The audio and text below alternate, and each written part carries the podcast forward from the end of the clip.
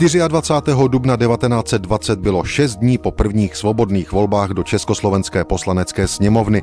24 hodin dělilo voliče od prvních voleb senátních a tehdejší noviny samozřejmě toto slavnostní téma nemohly pominout. Tak například národní listy se před stolety vracejí ke sněmovním volbám tímto pokynem. Ministerstvo vnitra opětovně upozorňuje, že zákonem o volbách do Národního schromáždění uzákoněna byla volební povinnost. Všichni voliči, kteří nešli v neděli k volbě, budou vyšetřováni a neprokáží-li, že skutečně k volbě jíti nemohli, budou přísně potrestáni. Stejné předpisy jako pro volby do sněmovny poslanecké platí i pro volby do Senátu. Kdo z voličů nešel by v neděli k volbě, bude z úřední povinnosti stíhán a může být i odsouzen pokutě až 5000 korun nebo vězením do jednoho měsíce.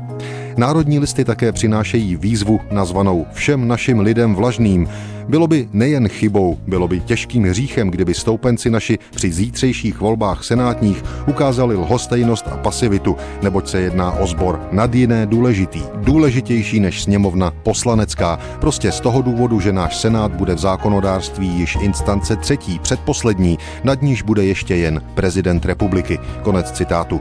A národní listy dávají prostor k vyjádření i kandidátovi z nejslavnějších spisovateli Aloisi Jiráskovi tři velmi výrazné řádky hned na titulní straně. Ti přijdou a budou loupit svobodu slova božího a práva tohoto království a vy jim připravujete cestu, vy, že jste v boji zemdleli a jiní pro zisk tohoto světa. Alois Jirásek.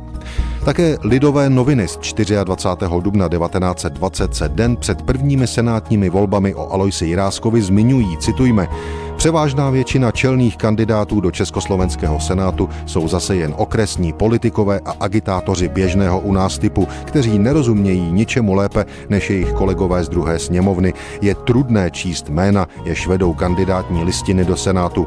I nepřátelé národní demokracie musí uznati, že kandidátní listina této strany do senátu je výjimkou opravdu skvělou a že její senátoři budou elitou v tomto sboru.